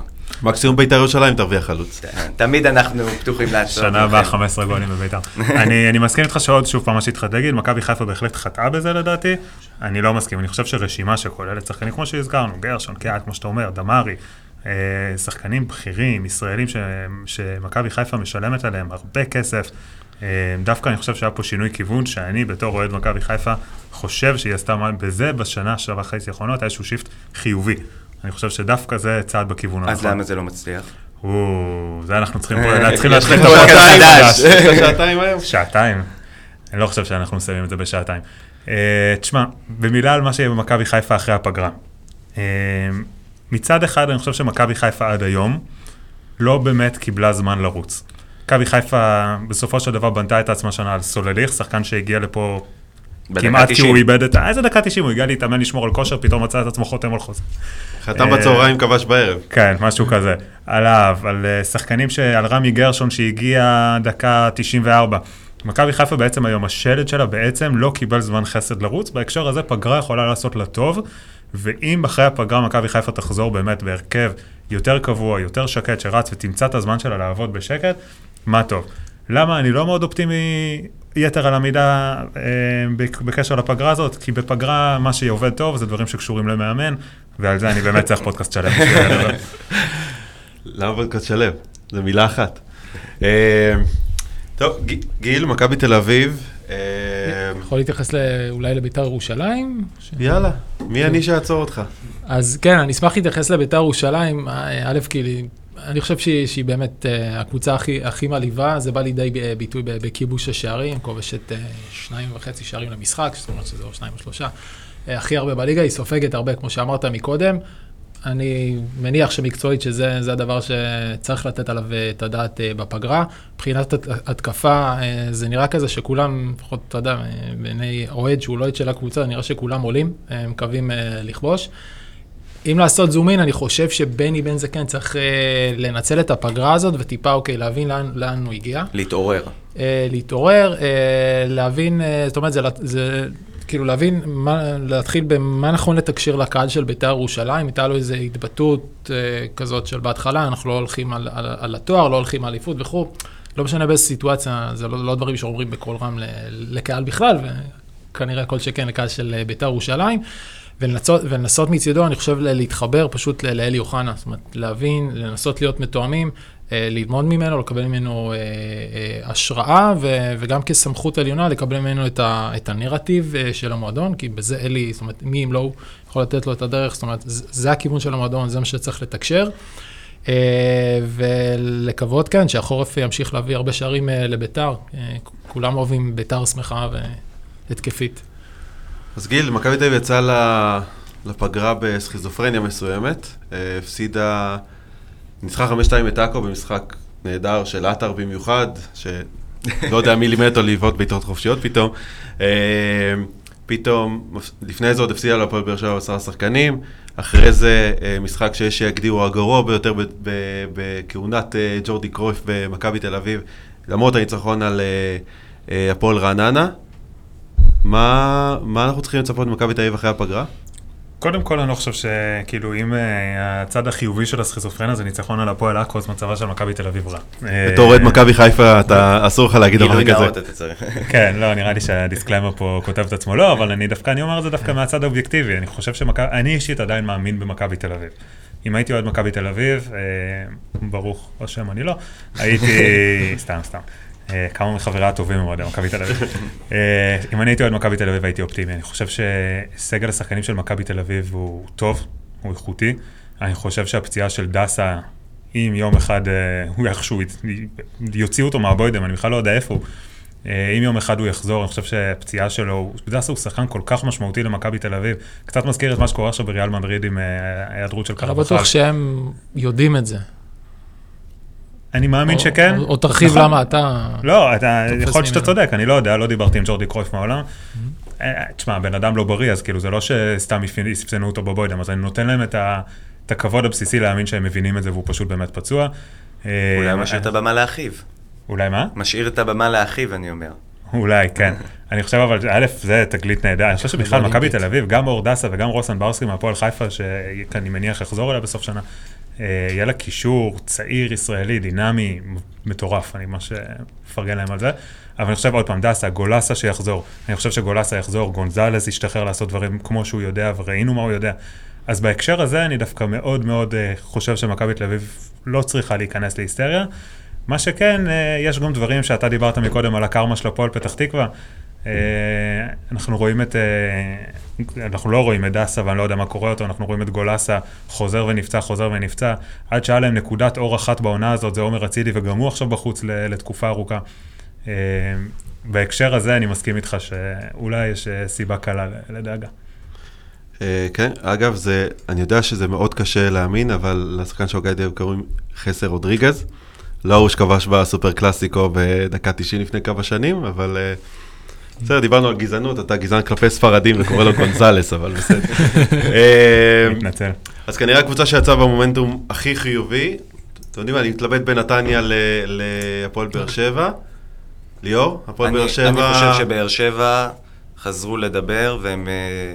המשחק שלהם מול ביתר זה צומת דרכים לנו לביתר, אבל אני חושב שזה גם אה, איפשהו פה של אה, צומת דרכים לבאר שבע. זה המשחק אחרי שחוזרים מהפגרה. שבוא נגיד שהם ינצחו את עכו, הם יהיו מקום ראשון, וברגע שהם ינצחו גם את... אה, אם הם ינצחו אותנו חס וחלילה, הם ירוצו קדימה ויהיה מאוד מאוד קשה לעצור אותם. אני חושב שהחזרה של ויטור להגנה הייתה מאוד משמעותית. עוד הפעם, לא ברור מתי הוא יחזור באמת לכשירות מלאה ולשחק קבוע. אבל אני חושב שהוא בורג מאוד מאוד משמעותי, ואני חושב שיש נקודה שלא שמים עליה את, ה... את היד, זה בסופו של יום, זה הפקק שהולך להיווצר בהתקפה של באר שבע. אם אנחנו מדברים על גיא מלמד שחוזר, ועל מוחמד גדיר, ועל חלילה, ועל מליקסון, ועל וואקמה, ועל uh, פקארט, ועל uh, קוונקה, ועל בן סער, הולך להיות שם ממש הרבה מאוד שחקנים, על uh, מעט מאוד uh, מקומות בהרכב, וזה יהיה באמת מעניין לראות איך ברק בכר א' ידע לנהל את הסגל שלו, והאם זה באמת ייצור איזה תסיסה או איזה משהו שם, או שבאמת, כי באר שבע בסופו של דבר תמיד, אף פעם הבעיות שם לא זלגו החוצה, בניגוד למכבי חיפה, אה, וזה באמת מעניין לראות איך זה ייראה. כן, בכר בהחלט הצליח לנהל סגלים רחבים ואיכותיים בשנים האחרונות, הצליח יותר מזה גם לשמר אותם לשנה שאחר כך, שזה כנראה הכוח המרגיש של באר שבע בשנים האחרונות. אגב, הפועל חיפה יצא לפגרה הזאת אחרי סטטיסטיקה לא נורמלית מבחינת... אה, כן, אני חושב שההפסד לנתניה קצת... אה, אני חושב שזה לא רק ההפסד לנתניה. הפועל חיפה הפסידה לנתניה לפני הפגרה, הייתה יכולה לצאת עם הייפ מטורף, יצא עם ראש... אה, שמוט? ראש שמוט? נפול? נפול? נפול. מסתכלת על הקרקע בזווית של 45 מעלות. ולא רק שהיא יוצאת באווירה הזאת והיא מתבשלת בה כנראה במשך שלושה שבועות, ואני שמח להגיד שאוהד הפועל חיפה שעובד איתי במשרד כבר פחות מציק לי מבעבר, הם גם חוזרים למבחנים לא פשוטים מבחינתם. אני חושב שהשני מחזורים הקרובים שלהם זה מכבי תאב, סליחה, ומכבי חיפה. אה, אני חושב ש... וזה מוקלט, אני אמרתי מההתחלה שהפועל אה, חיפה, בניגוד לנתניה שתשמור על המקום הרביעי-חמישי, הפועל חיפה בסוף הבלון הזה יתפוצץ כי הסגל שלהם לא מספיק רחב. אה, ויש שיגידו לא מספיק טוב, ואיכשהו הכל יתחבר לכמה מחזורים ברצף. אה, אם הם יפסידו למכבי תל אביב, אני חושב שאפילו הסיכויים של מכבי חיפה ינצח אותם בדרבי עולים, אה, וזה עוד לפני שאנחנו נדבר אם מכבי חיפה תחטוף חמישייה מנתניה. ובאמת, הרצף הזה של שלושה משחקים זה, זה המבחן האמיתי של הפועל חיפה. אני חושב, לצערי בשבילם, כי הם באמת קבוצה כיפית השנה, ש, שזה מה שיפיל אותם העונה. גיל, מה עם נתניה? אני חושב שכזה עוד אה, שנייה אחת מילה אחת על הפועל חיפה, אני חושב שבאופן כללי הפועל חיפה לראייתי לא, אני מסכים שהיא במקום קצת overpriced, אה, היא במקום טיפה גבוה ממה ש, שהיא אמורה להיות, אני לא חושב שהיא בלון שהתפוצץ, אני חושב שהיא קבוצה טובה. ואם שנייה לעשות את ההשוואה לעומת נתניה, בראייה שלי, אני חושב שהפועל חיפה היא, היא, היא בנויה שנה על, רצ... על כמה שחקנים טובים. שהם באמת, הם קצת יותר טובים ממה שהיה לנו בראש על הפועל חיפה, עדן בן בסט בעונה טובה, חנן ממן בתקופה טובה, ברסקי שדיברתי עליו, תורג'מן, כאילו... פלקוצ'נקו, פלקוצ'נקו שנותן את ההברקות שלו, הם קבוצה של כמה שחקנים מאוד מאוד טובים. בניגוד לזה, נתניה היא באמת קבוצה שהצליחה לקחת שחקנים ולהפוך אותם לשלם, עוד פעם אני חוזר אחורה, לשלם שגדול מסך על הקו, ודווקא בגלל זה, לראייתי, נתניה באמת, כמו שאמרת, תוכל לרוץ לאורך זמן ולשמור על רמה יחסית זהה, כמובן עם עליות וירידות אבל סבירות. אני ואם עלי מוחמד יישאר. עם עלי מוחמד, כן, אם הוא לא יחתום במכבי חיפה, אמן. בעוד אם מישהו שהפועל חיפה תצטרך אה, חיפה תצטרך לקוות עם שהמזל של ירידה. השחקן, של הכוכבים שלה זה ימשיך לא, אה, נכון, אבל איך פיני לזרוח. גרשון אמר פעם, סטטיסטיקה סופה להתיישר. אה, היום היא מחליט, קבוצה לא שיש. לה את האחוזי דיוק, היא נדמה לי שמה שער על כל, אני כבר לא זוכר את הסטטיסטיקה, אבל היא מקום ראשון בליגה בשערים למספר איומים. מתישהו זה ירד, הקבוצה זה, השאלה באמת איך הם ידעו להתמודד עם הירידה הזאת. אם הם יתמודדו איתה יפה, אני לגמרי רואה אותם מסיימים עונה במקום רביעי-חמישי, ואפילו מפרגן להם. אז באיזשהו מקום בפגרה אולי בא להם, איך אומרים, טוב, אחרי ההפסד הראשון בליגה, עצירה, ימים יגידו. טוב, בהחלט אה, יש לנו עוד שבוע לחכות, אז סתם חיממנו את כולם ואז הם יתפרסו שוב שבוע הבא, אז אה, אולי נחתוך את זה לשניים ו- ונעלה את זה שבוע הבא, לא באמת. אה, טוב חברים, היה סופר מעניין. תודה. אה, אני חושב שלמרות אה, סופש, סופש כמעט ללא כדורגל, לפחות ללא כדורגל מעניין, כמו שסיכמנו את זה קודם, ולמרות היעדרו של הלב הפועם של הפודקאסט הזה, הצלחנו איכשהו ליצור פודקאסט לא רע בכלל. אז גיל, תודה רבה. תודה רבה. ליאור, תודה היה רבה. תענוג, אני חושב שהצגת את אוהדי בית"ר בכבוד, בלי רבה. לוותר על העקרונות שלכם. תודה רבה. שי, המון הצלחה עם, ה, עם הפרויקט שלכם. באמת אה, מחמם את הלב, אה, אנחנו מצפים אה, למשחקים אה, בינינו בליגת העל. אמן, תודה. או שאנחנו אה, נגיע אליכם. כמו אה, שסיפרו לכם שחקנים. תודה להרצוג פוקס נאמן שאירחו אותנו אה, אה, במתקנים שלהם כדי להקליט את הפודקאסט הזה, ותודה שהם משלמים משכורת אה, פעם בחודש, אני מאוד מעריך את זה. אה, כמו שאמרנו, הפרק הזה היה בחסות אינטראקטיב ישראל, אה, שמאפשרים לכם לסחור במניות, גם של קבוצות כדורגל שנסחרות ב-120 בורסאות ברחבי העולם. כמו שאמרנו בהתחלה, inter-il.com, כנסו, דברו איתם, אני מכיר גם את החבר'ה שם, אחלה חבר'ה שבעולם, ושיהיה לכם בהצלחה, וזה לא ייעוץ השקעות. אה, למי שדאג למנחה, הוא לא באמת נעול לבגאז', הוא חוגג בווגאס או בפריפריה של וגאס, אז אה, הוא גם יחזור אלינו בקרוב, אה, ותודה לך שפינית לי את המקום, ונתת לי את הזכות להוביל את החבורה הנפלאה הזאת. תודה לברק קורן, שום דבר לא היה קורה פה בלעדיך, ותודה שהברזת פעם אחת כדי להוכיח לכולנו שבלעדיך אין לנו פודקאסט. תודה לכם שהייתם איתנו, ושיהיה לכם אחלה פגרת שזרוע שבעולם. סיום בדקה 88, שוב חטיפת כדור של פתח תקווה, עשה רעש, נכנס, מוסר למישיש, מישיש מול בלדב, 2-0 להפועל פתח תקווה, והניצחון שלה. כרמלו מישיש עם שערו השלישי העונה.